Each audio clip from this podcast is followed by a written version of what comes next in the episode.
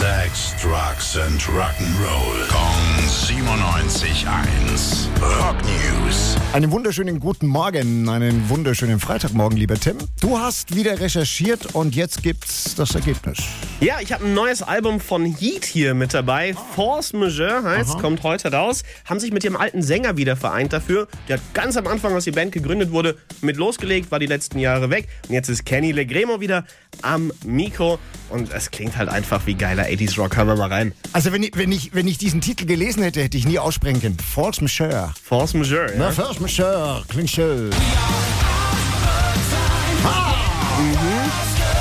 Love it, love it, love it, love it.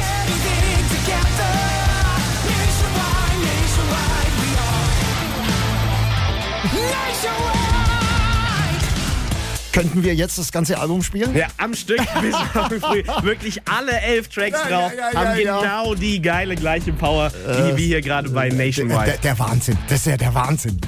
Rock News. Sex, Drugs and Rock'n'Roll. Kong siebenundneunzig Komma eins. Frankens Classic Rocksender.